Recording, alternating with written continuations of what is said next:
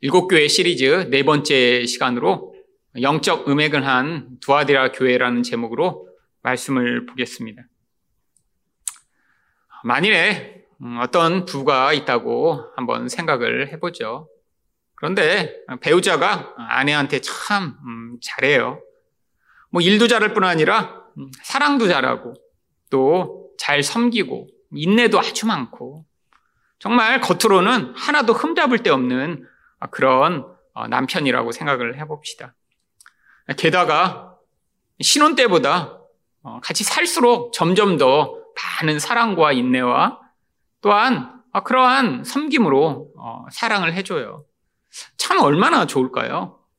그런데 딱 하나 그 남편에게 약점이 있습니다. 바로 불륜을 하고 있는 거죠. 여러분 이런 상황이라면 이 남편은 어떤 남편이라고 생각이 드시나요? 정말 너무너무 완벽한 남편인 것 같은데 딱 하나만 약점이 있는 그런 남편. 아마 이 남편이 아내를 사랑한다라고 하고 섬기고 또 인내하고 하는 그 모든 것들이 다 소용없어질 것입니다.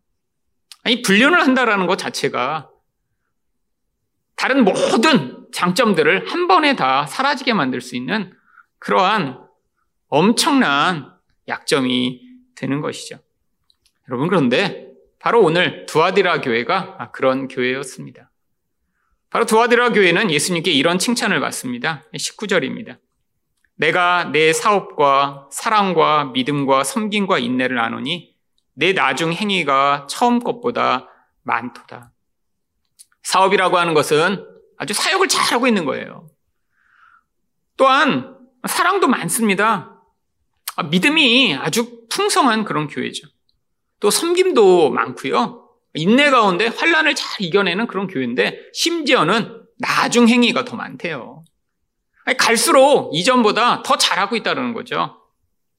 여러분 그런데 바로 이 칭찬 다음에 예수님이 이 교회에 대해 말씀하시는 내용이 충격적입니다. 바로 이들이 영적 음행을 하고 있었던 것이죠. 여러분, 바로 이 불륜, 이 음행은 부부관계를 깨뜨리는데도 가장 치명적인 그러한 것이지만 하나님과 하나님 백성의 관계를 깨뜨리는데도 가장 치명적인 그런 약점이 됩니다. 도대체 아, 이러한 영적 음행은 어떤 결과를 가져오길래 이렇게 치명적인 것일까요? 첫 번째로 강팍하게 만들기 때문입니다. 20절 상반절 말씀입니다. 그러나 내게 책망할 일이 있노라. 자칭 선지자라는 여자 이세벨을 내가 용납함이니.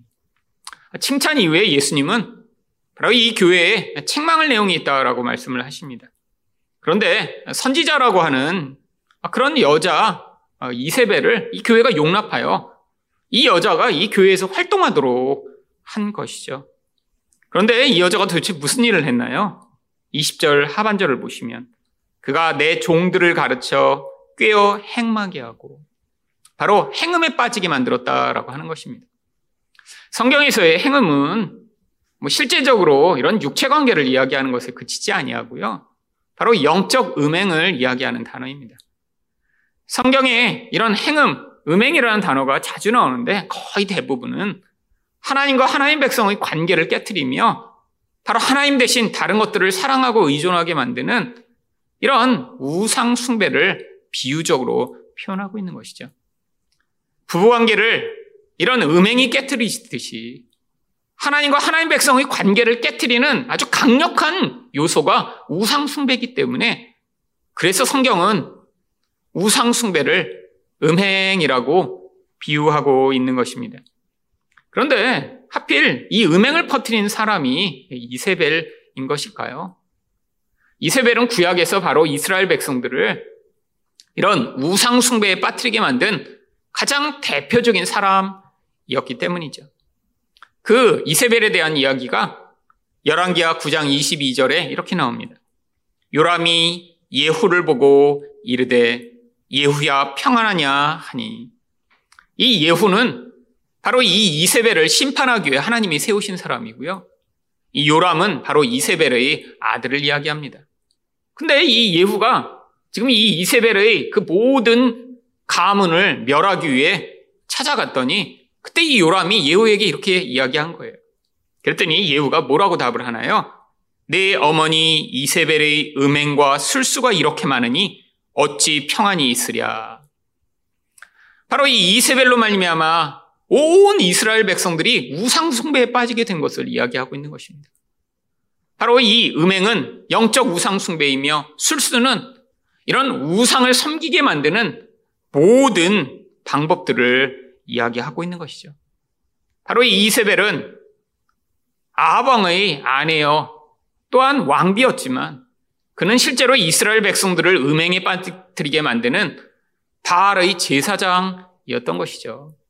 이 이세벨이라고 하는 이름의 뜻 자체가 그래서 나의 남편은 바알이다라고 하는 뜻입니다. 사람들을 다 바알 숭배에 빠뜨리게 만드는 그런 영향력을 하나님 백성들에게 미쳤던 그런 악녀였던 것이죠. 도대체 이 이세벨이 했던 일이 무엇인가요? 바로 여기서 20절 맨 마지막 부분을 보시면 우상의 재물을 먹게 하는도다.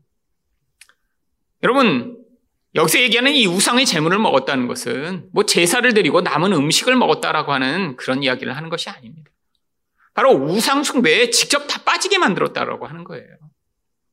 여러분, 한국에서도 이 제사 문화가 아주 성행하던 그런 때가 있었습니다. 사람들이, 특히 교회 다니는 사람들이 고민이 많았어요.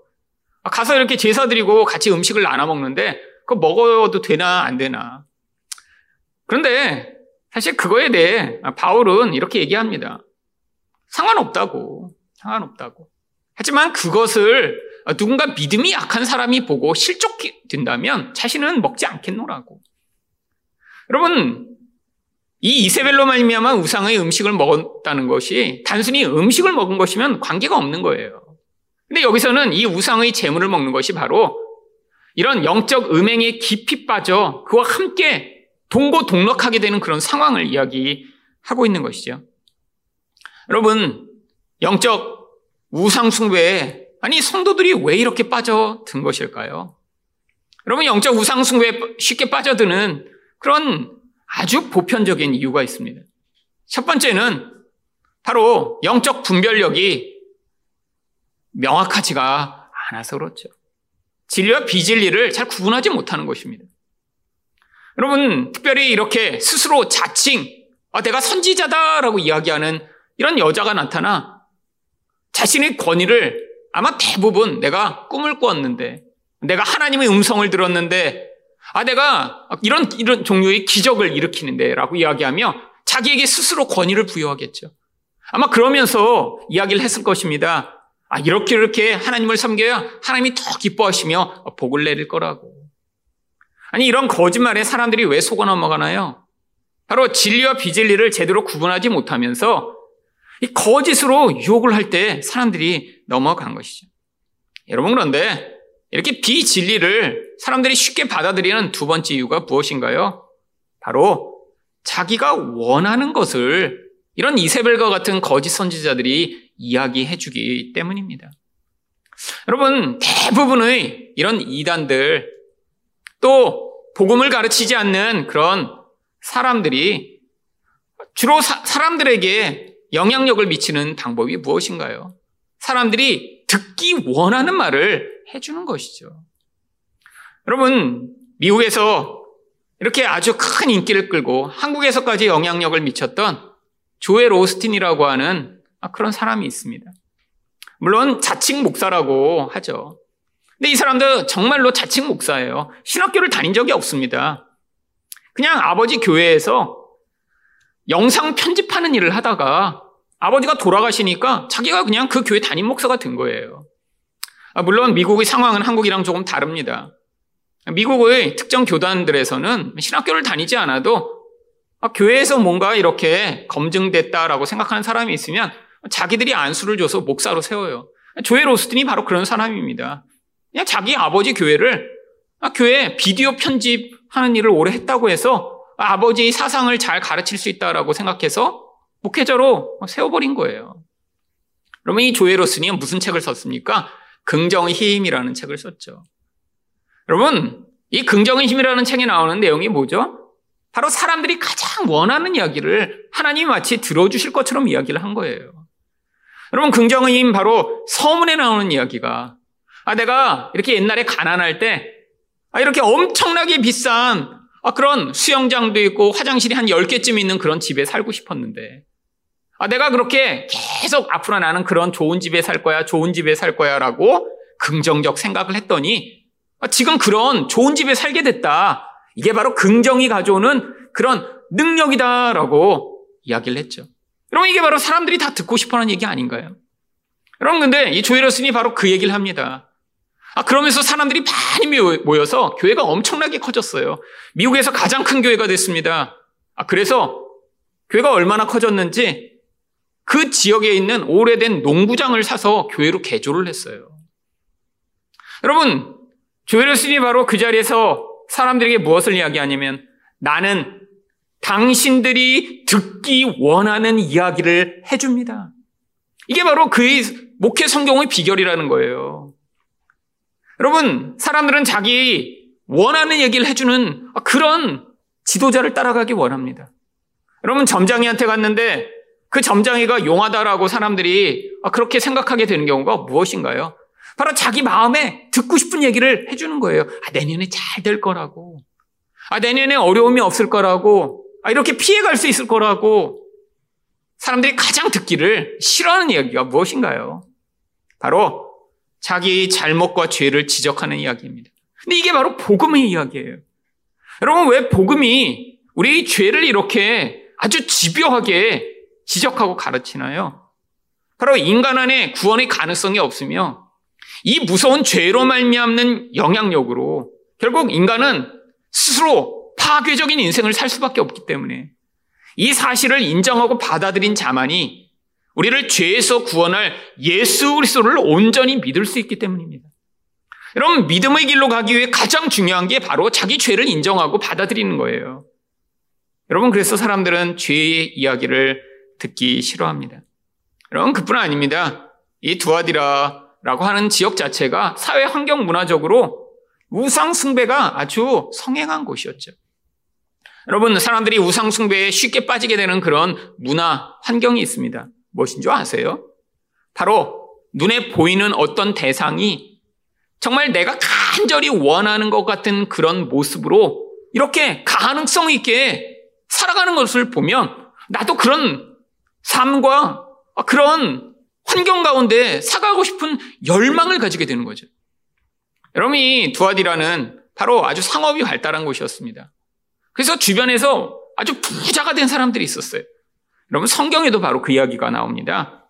사도행전 16장 14절을 보시면 두아디라 시에 있는 자색 옷감 장사로서 하나님을 섬기는 루디아라 하는 한 여자가 말을 듣고 있을 때 주께서 그 마음을 열어 바울의 말을 따르게 하신지라.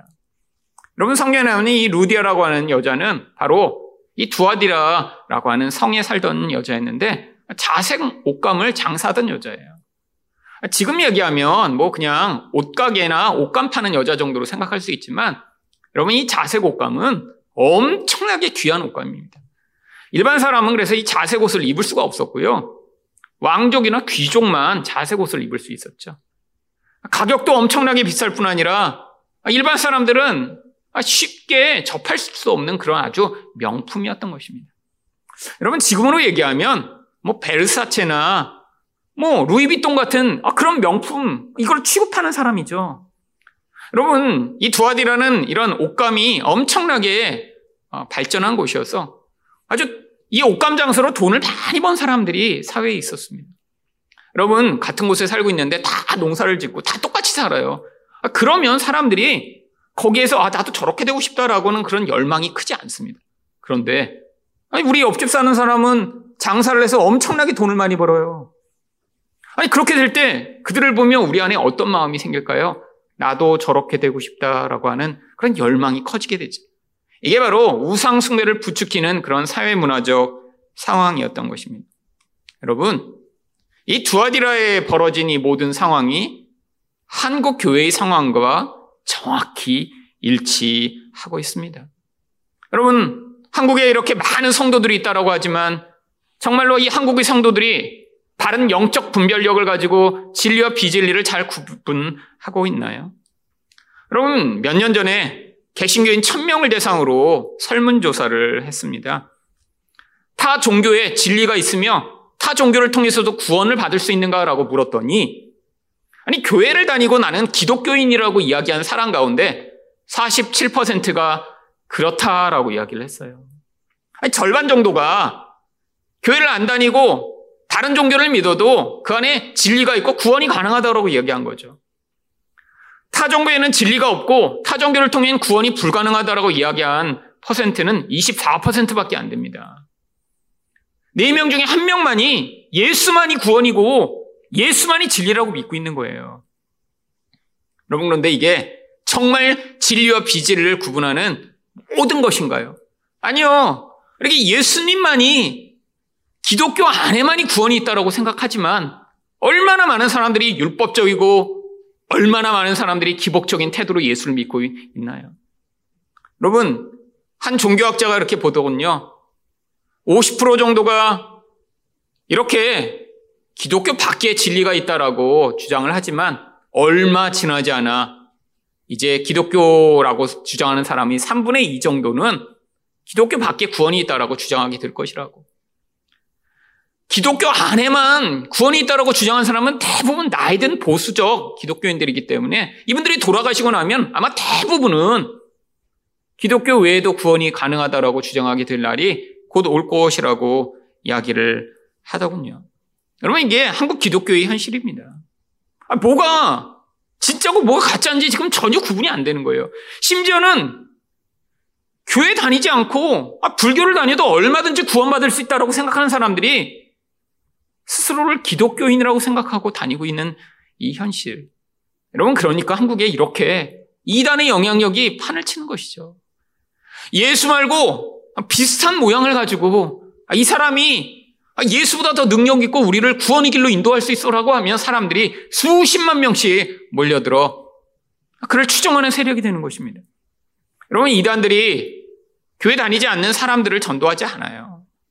여러분 신천지 하나님의 교회 이런 대부분의 이단들은 다 교회 다니고 있는 사람들을 타겟으로 전도를 합니다. 왜?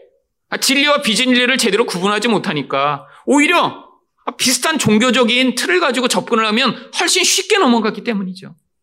이게 한국 기독교의 현실입니다. 여러분 그뿐 아닙니다. 한국 교회 다니는 사람들이 얼마나 정말 자기 귀에 듣기 좋은 소리에만 귀를 기울이나요? 무엇을 보면 알 수 있나요? 한국 교회, 이런 대형 교회들의 아, 그러한 설교들을 보면 알 수 있습니다. 여러분, 세계에서 대형 교회라고 하는 출석 교회는 5천 명이 넘는 교회가 가장 많은 나라가 한국입니다.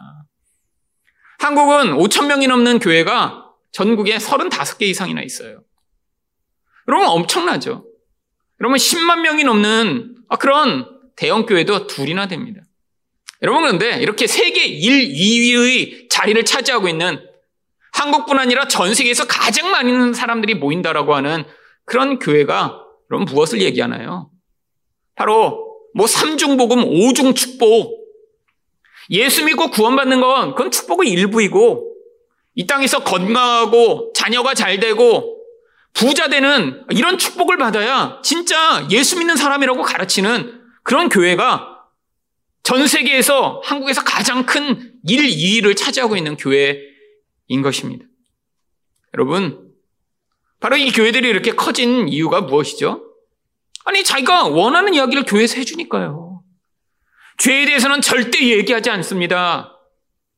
바로 예수 믿을 때, 아, 교회 처음 나올 때 네가 죄인임을 인정하고 이제 구원 받았으면 됐어.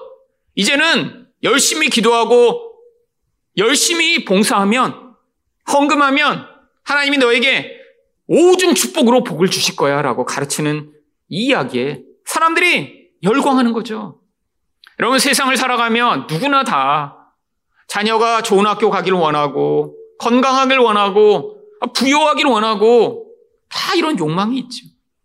여러분 그런데 바로 그것을 하나님의 힘으로 이룰 수 있다라고 이야기해주는 이런 소리가 판을 치는 이 한국교회의 현실이에요. 여러분 또한 한국의 사회문화적 상황은 어떤가요? 바로 금수저, 흑수저를 나누며 벼락 거지를, 벼락 부자가 정말 지금도 계속해서 판을 치는 그런 세상 아닌가요? 여러분 옆에 있는 사람들이 갑자기 부자가 되고 길거리만 나가봐도 수억 원씩 하는 자동차들이 정말로 일반 그런 자동차처럼 다니고 있는 이 한국의 현실이요. 아파트 한 채에 30억, 40억씩 한다라고 하는 그런 아파트가 즐비한 이런 한국의 현실이요. 여러분, 바로 이 한국이 두아디라와 똑같은 상황인 것입니다. 여러분, 이런 우상숭배에 빠지게 되면 그런데 어떤 결과가 나타나나요?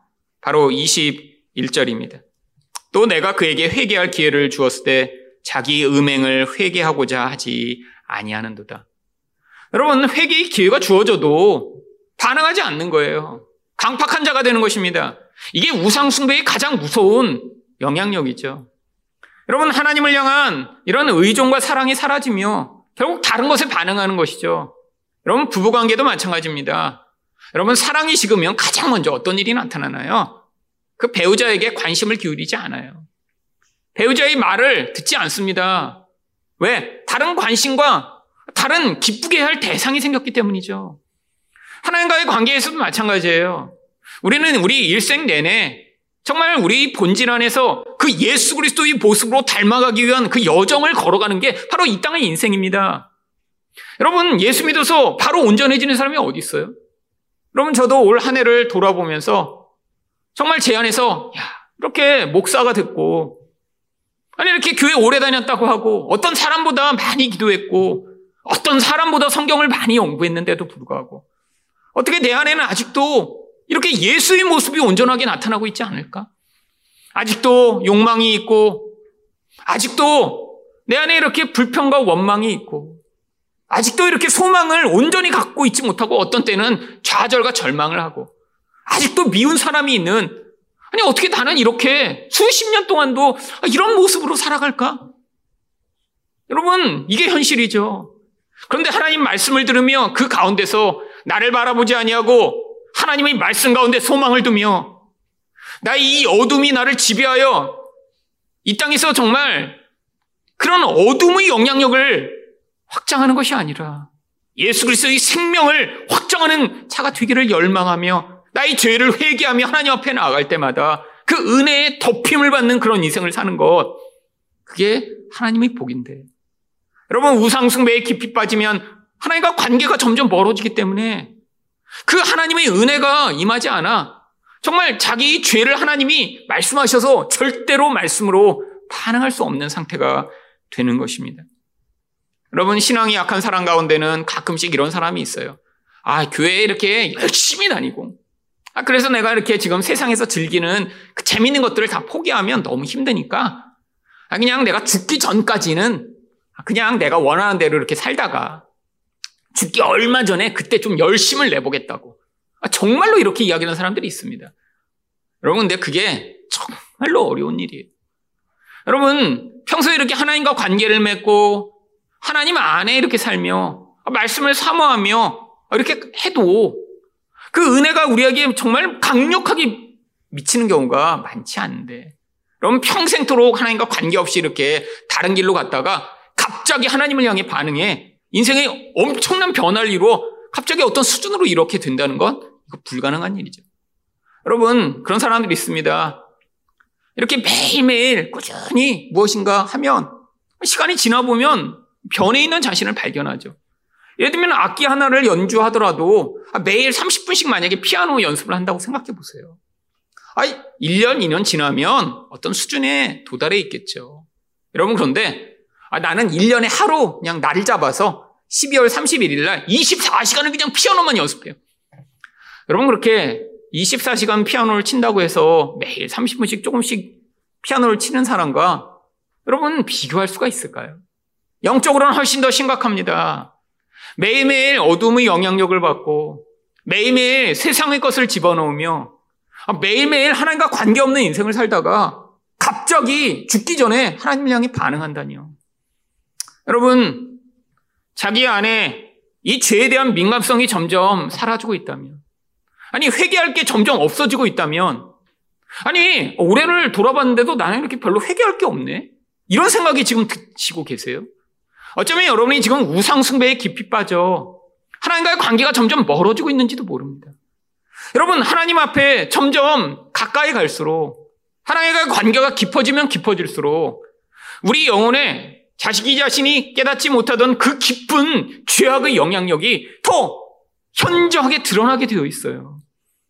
여러분, 지금 이 2020년을 마무리하는 바로 이 자리에서 여러분, 여러분 자신을 정말 솔직하게 돌아보셔야 합니다.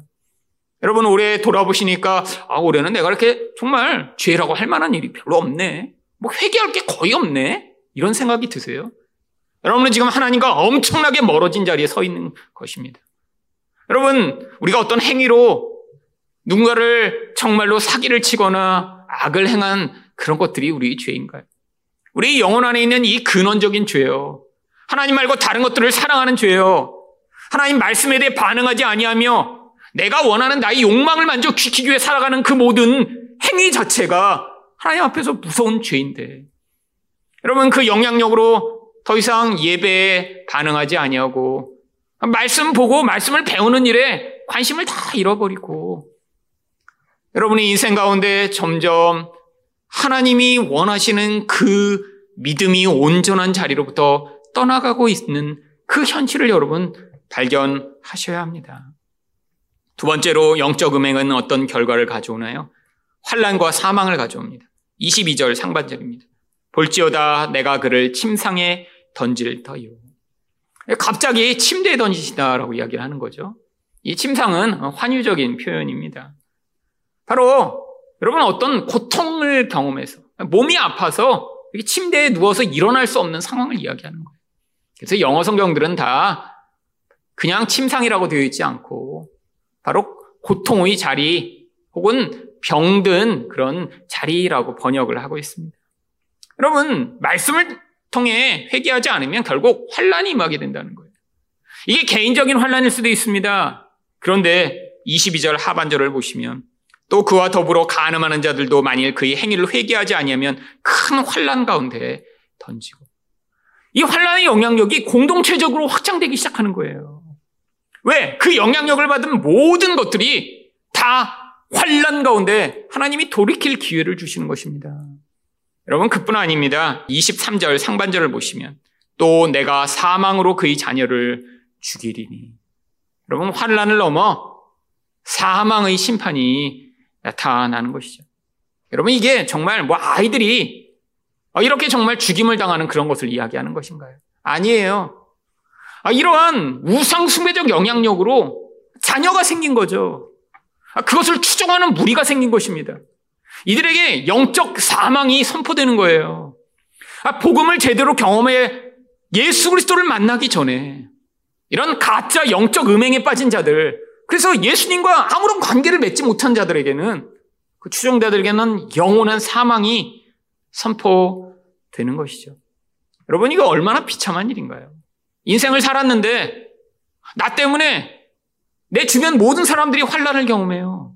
아니 그뿐 아니라 나에게 영향을 받은 사람들은 영적 사망을 선고받고 영원한 하나님 나라에 갈 수 없는 상황이 벌어진다. 여러분 이게 차라리 가론 유다처럼 태어나지 않았으면 더 좋을 인생 아닌가요?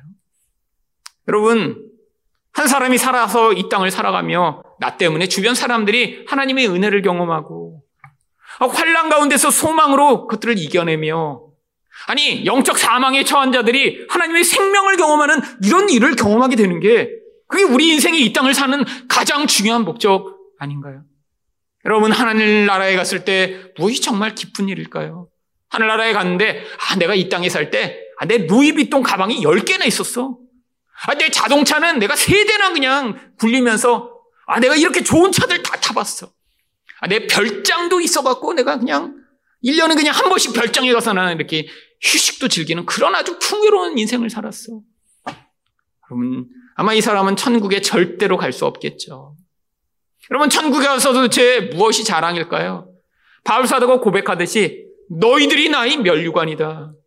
바로 우리를 통해 예수를 믿게 되며 우리를 통해 은혜를 경험하며 우리를 통해 사망 가운데 빠질 자들이 구원받게 되는 그 놀라운 하나님의 은혜의 통로로 살아갔던 것. 그게 바로 우리가 천국에서 영원히 자랑할 일들 아닌가요? 여러분, 바로 영적 음행에 빠진 자들은 이런 복에서 떠나 나뿐 아니라 주변 사람들을 환란과 영적 사망에 빠지게 만드는 이런 어둠을 확장하는 인생을 살게 되어 있는 것이죠. 예수님이 바로 이런 자들을 향해 뭐라고 말씀하시나요? 23절 하반절입니다. 모든 교회가 나는 사람의 뜻과 마음을 살피는 자인 줄을 알지라. 내가 너희 각 사람의 행위대로 갚아주리라. 결국 이 땅에서 이런 음행으로 말미암아 악을 행한 자들은 결국 인생 내내 이런 하나님의 환란과 이런 하나님의 징계를 받을 수밖에 없는 것이죠. 여러분 그런데 우리는 그렇다고 영적 음행과 아무 관련 없는 순수하고 순결한 인생을 살아가고 있나요? 아닙니다. 바로 은혜 안에 있는 자들은 겉으로는 드러나지도 않고 알 수도 없는 그 음행의 본질을 깨달아 하나님 앞에 반응하게 되어 있죠. 그때 무슨 일이 벌어지나요? 요한일서 1장 9절입니다. 만일 우리가 우리의 죄를 자백하면 그는 미쁘시고 의로우사 우리 죄를 사하시며 우리를 모든 불의에서 깨끗하게 하실 것이요. 하나님의 은혜가 임한다는 거예요. 자기 죄를 인정하고 자백만 하면 바로 하나님이 그 불의에서 우리를 깨끗게 하셔서 바로 그 어둠으로부터 빛의 자리로 인도하시는 은혜가 나타나게 되어 있는 것입니다. 여러분, 이 두아디라 교회 가운데도 하지만 모든 사람들이 다 영적 음행에 빠진 것은 아니었습니다. 24절 말씀입니다.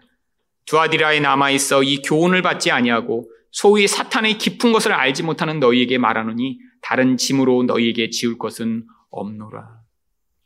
여러분, 바로 예수 그리스도로 말미암아 이런 은혜 가운데 있는 자들에게 예수님이 뭐라고 얘기하시나요? 아, 다른 짐으로 너희한테는 지울 게 없어. 라고 이야기하시죠. 근데 이들은 누구예요? 사탄의 깊은 것을 알지 못하는 자들이래. 그럼 이것이 무엇입니까? 사탄이 이 영적 음행을 통해 자기 깊은 의도를 사람들에게 지금 행사하고 있다는 거예요. 마치 사기꾼과 같은 거죠. 여러분, 사기꾼들이 다 대부분 어떤가요? 겉으로는 엄청 친절합니다. 여러분, 근데 속으로는 다 뭘 숨기고 있어요? 다른 사람을 넘어뜨리고 무너뜨릴 그럴 마음을 품고 친절하게 하는 거죠. 이게 사탄의 깊은 거라는 거예요. 겉으로는 아 이렇게 축복을 줄게, 이렇게 잘 되게 해줄 거야. 네가 이렇게 하나님께 헌신하면 하나님이 네 인생을 책임지실 거야. 자, 나를 믿어라고 이야기하지만 이게 바로 사탄의 영향력을 확장하는 그런 과정이라고 하는 것입니다. 여러분, 이런 싸움 가운데 잘 이겨낸 자들에게는 어떤 약속이 주어져 있나요? 26절과 27절입니다. 이기는 자와 끝까지 내 일을 지키는 그에게 만국을 다스리는 권세를 주리니 그가 철장을 가지고 그들을 다스려 질그릇 깨뜨리는 것과 같이 하리라. 나도 내 아버지께 받은 것이 그러하니라. 여러분, 우리 인생 내내 이 마귀가 깊은 거짓을 숨기고 우리를 유혹하려고 하는 이 싸움 가운데 우리가 싸워 이겨야 된다는 거예요. 그럼 이 싸움을 이기면 무슨 일이 주어지나요? 만국을 다스리는 그런 하나님의 권세에 동참하게 된다는 거예요. 그럼 이게 바로 하나님 백성의 권세입니다. 무슨 권세요? 마귀의 권세를 세상에서 깨뜨릴 수 있는 그런 권세예요. 마귀가 사람들을 유혹하고 넘어뜨리고 마귀가 사람들을 자기 밥처럼 만들려고 할 때 이런 마귀의 권세를 싸워 이기며 사람들을 구원해 나갈 수 있는 그 놀라운 영적 권세예요.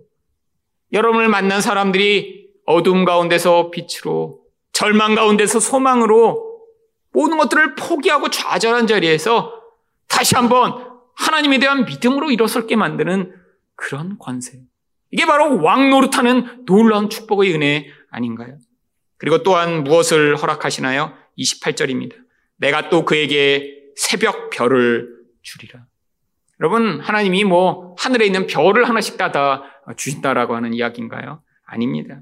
민수기 24장 17절을 보시면 한 별이 야곱에게서 나오며 한 규가 이스라엘에게서 일어나서 모압을 이쪽에서 저쪽까지 쳐서 무찌르고 또 셋의 자식들을 다 멸하리로다.